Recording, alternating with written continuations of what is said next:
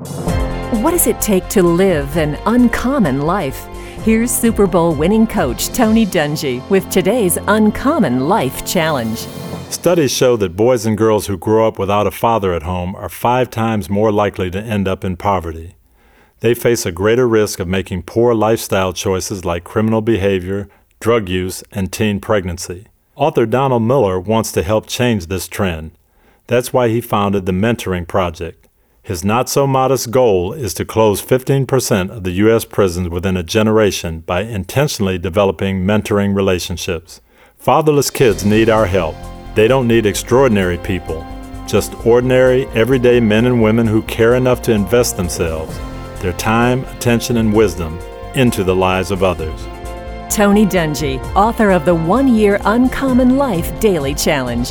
Read a sample chapter of the new book at uncommonchallenge.com.